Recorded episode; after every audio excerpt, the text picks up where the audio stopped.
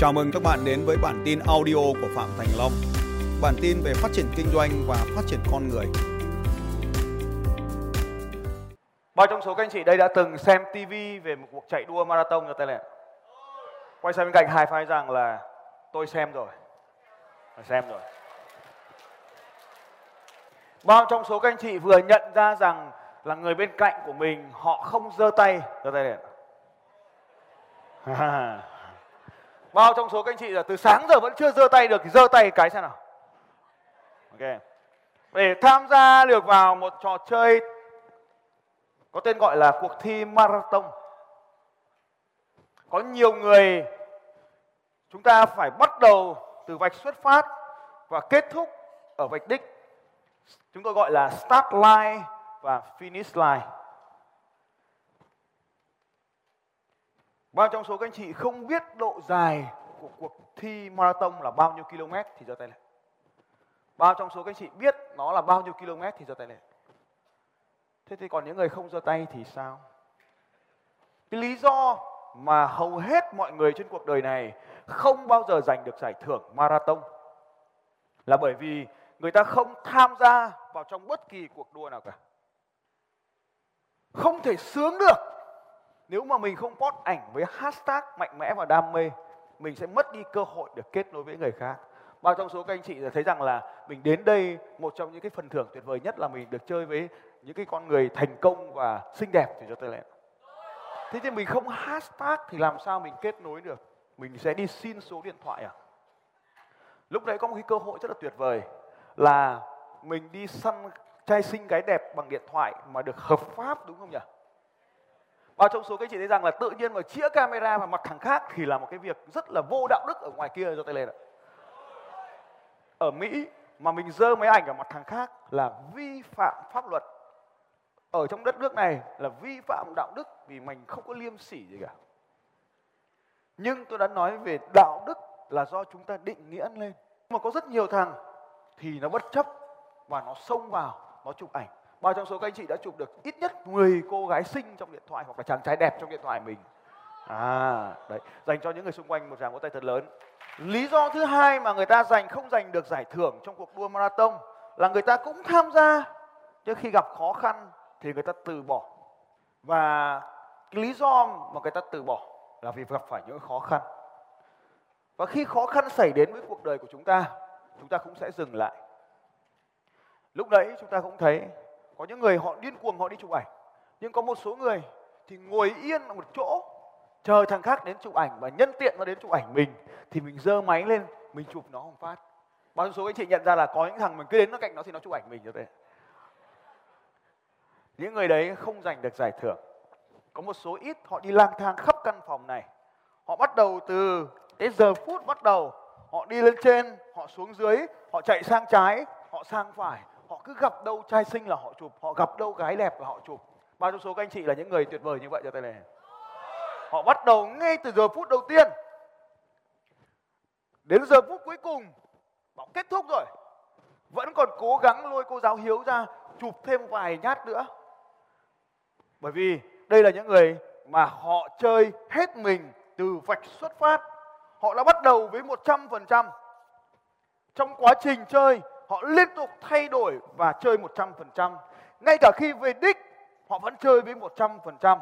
Cho nên khi tôi bảo dừng lại, họ vẫn đang chơi, cho nên họ cố gắng làm nốt cái bức ảnh cuối cùng. Trong cuộc đua marathon, những người chiến thắng là những người ngay cả ở vạch đích, người ta vẫn tiếp tục chơi tràn đầy năng lượng và vì thế mà người ta đi về bên kia vạch đích. Chiến thắng của một người là ở bên kia vạch đích không có vận động viên vô địch thế giới nào, họ chỉ đến vạch đích thì họ dừng lại cả. Bởi vì ngay ở vạch đích, quán tính của họ rất lớn, nó sẽ kéo họ về bên kia vạch đích. Trong trò chơi cuộc đời cũng y như vậy. Chúng ta thấy đến đây, trong ngày hôm nay, có một vài người, họ đến đúng giờ. Ai là những người đến đúng giờ? Cho tay lên nói tôi. Có những người đến đúng giờ và sớm hơn giờ. Tối qua có một cô gái và lúc 2 giờ sáng cô ấy email và lúc 1 giờ sáng cô ấy email cho tôi. Cô ấy hỏi, thế thì 7 rưỡi hay 8 giờ? Tôi nói 7 rưỡi bắt đầu check in 8 giờ bắt đầu. Cô lại email lại, thế giờ bắt đầu là giờ nào? Để em đến cho nó đúng giờ. Tôi chẳng biết trả lời thế nào nữa cả. Check in 7 rưỡi, bắt đầu 8 giờ. Thế mà cô vẫn hỏi lại tôi, cô gái đấy có ở đây không? Có không?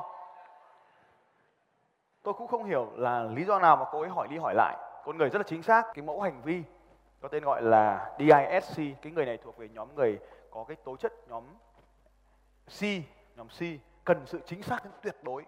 À, nên là không đúng và không sai. Có những người ở đây trong trò chơi này họ có điện thoại nhá tôi không nói những ông không có điện thoại. Bao trong số các anh chị đây không có smartphone cho tay lên cho tay lên không có smartphone thì mình cứ đi lang thang, kiểu gì mình cũng được chụp ảnh, đúng hay sai?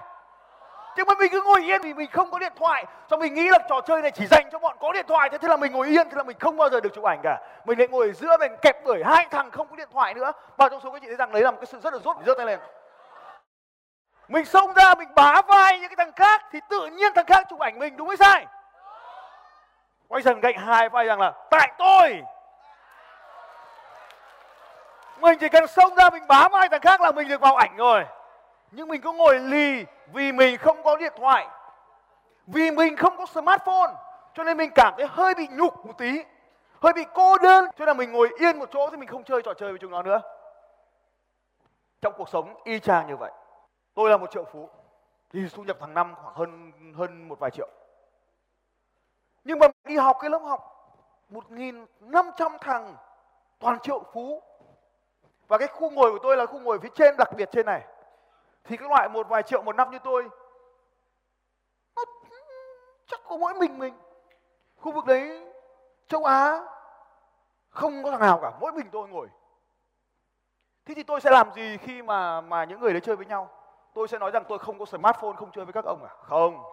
Bọn mày châu Âu, châu Mỹ, tao châu Á, vẫn chơi bọn mày bình thường. Bọn mày cao mét tám, tao cao mét sáu, vẫn chơi cùng bọn mày bình thường bọn mày da trắng, tao da vàng, chơi bình thường. Bọn mày biết tiếng mỹ, bố biết tiếng việt nam, bọn giỏi hơn chúng mày.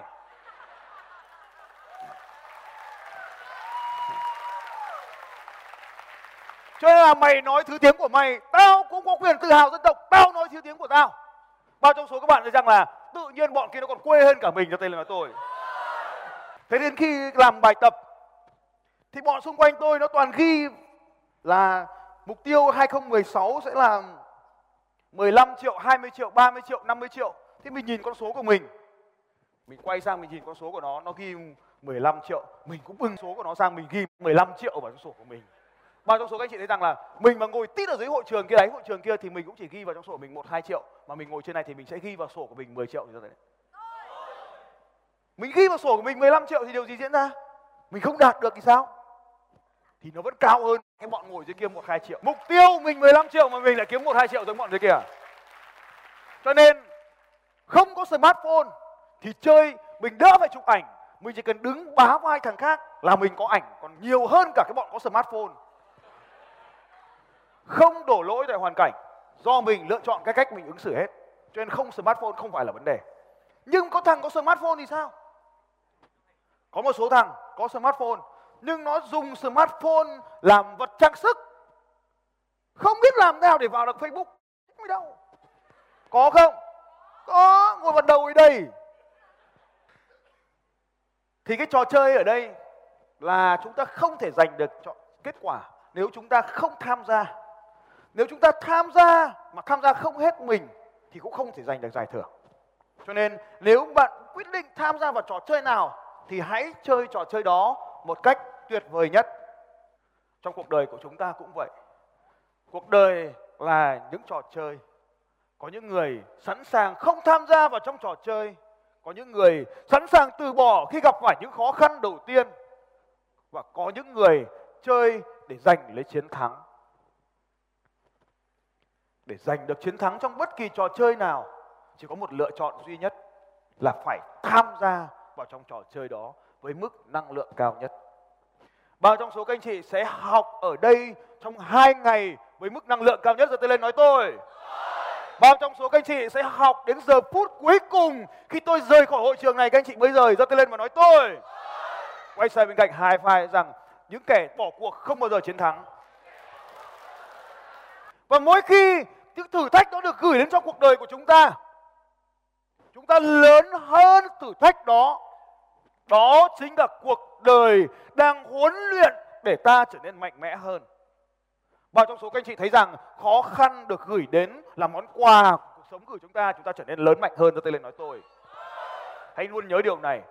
Càng giàu bao nhiêu, bạn càng gặp phải những vấn đề lớn bấy nhiêu. Càng trở nên thành công bao nhiêu, bạn càng gặp phải những vấn đề lớn bấy nhiêu. Không có tiền, đó chỉ là những vấn đề cực nhỏ thôi nhưng khi bạn có nhiều tiền, bạn phải đối mặt với những vấn đề cực lớn. Tôi có một người bạn, ngày hôm qua chúng tôi cà phê với nhau khoảng 30 phút sau, khoảng 6 tháng chúng tôi không gặp nhau. Tôi gọi cho anh ấy, tôi nhắn tin cho anh ấy là tôi muốn cà phê với anh ấy. Anh ấy cà phê với tôi. Và tôi không nói gì cả khi tôi gặp anh ấy. Tôi muốn nói, tôi muốn hỏi anh ấy điều gì đang diễn ra với anh ấy. Anh ấy nói với tôi rằng, ngày mùng 29 tháng 10 là cái tuần đó là một cái tuần dài nhất trong cuộc đời của anh ấy. Ngày 28 tháng 10 anh còn đang là một triệu phú. Ngày 29 tháng 10 anh ấy chả còn gì cả.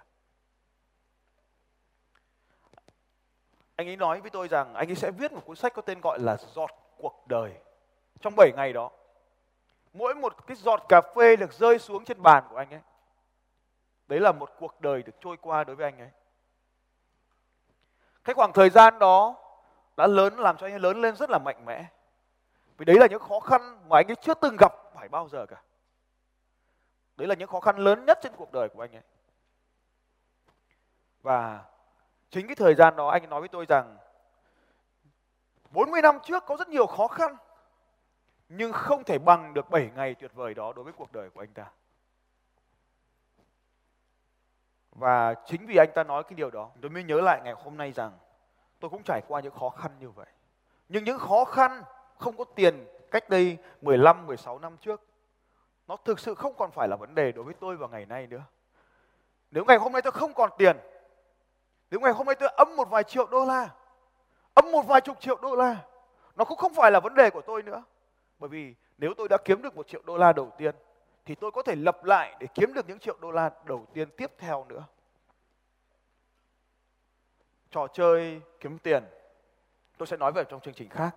Nhưng bạn luôn nhớ nếu tôi kiếm được một triệu đô la thì tôi cũng sẽ có lúc âm nhiều triệu đô la. Nhưng nếu bạn không kiếm được một triệu đô la nào cả, nếu bạn có âm thì vài chục triệu là kinh khủng với bạn rồi.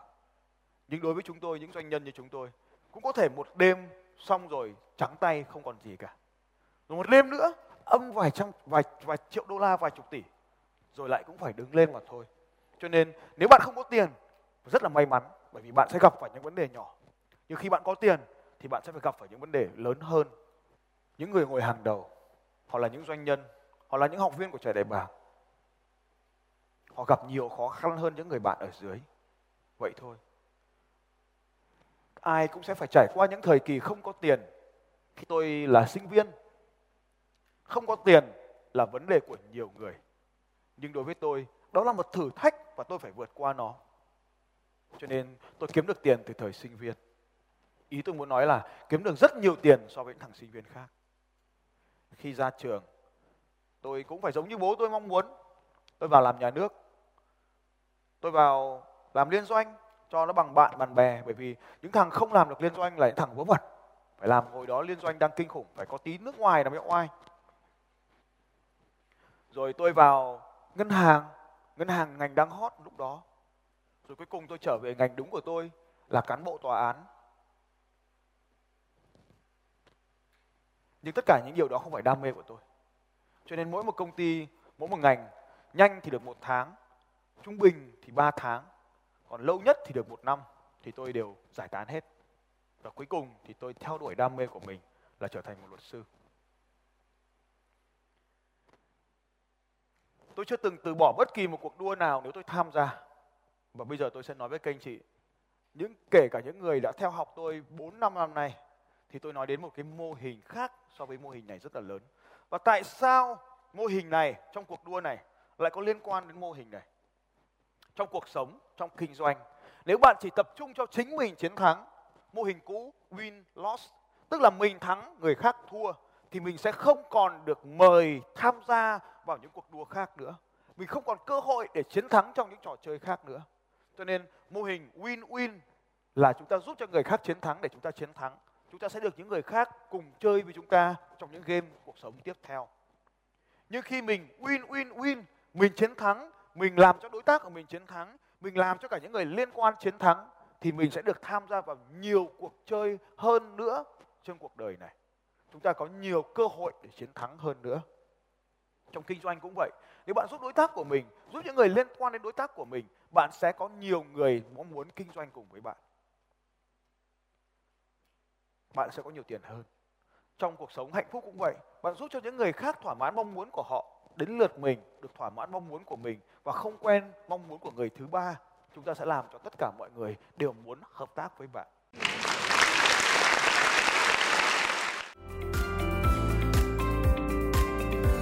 Xin chào các bạn và hẹn gặp lại các bạn vào bản tin audio tiếp theo của Phạm Thành Long vào 6 giờ sáng mai.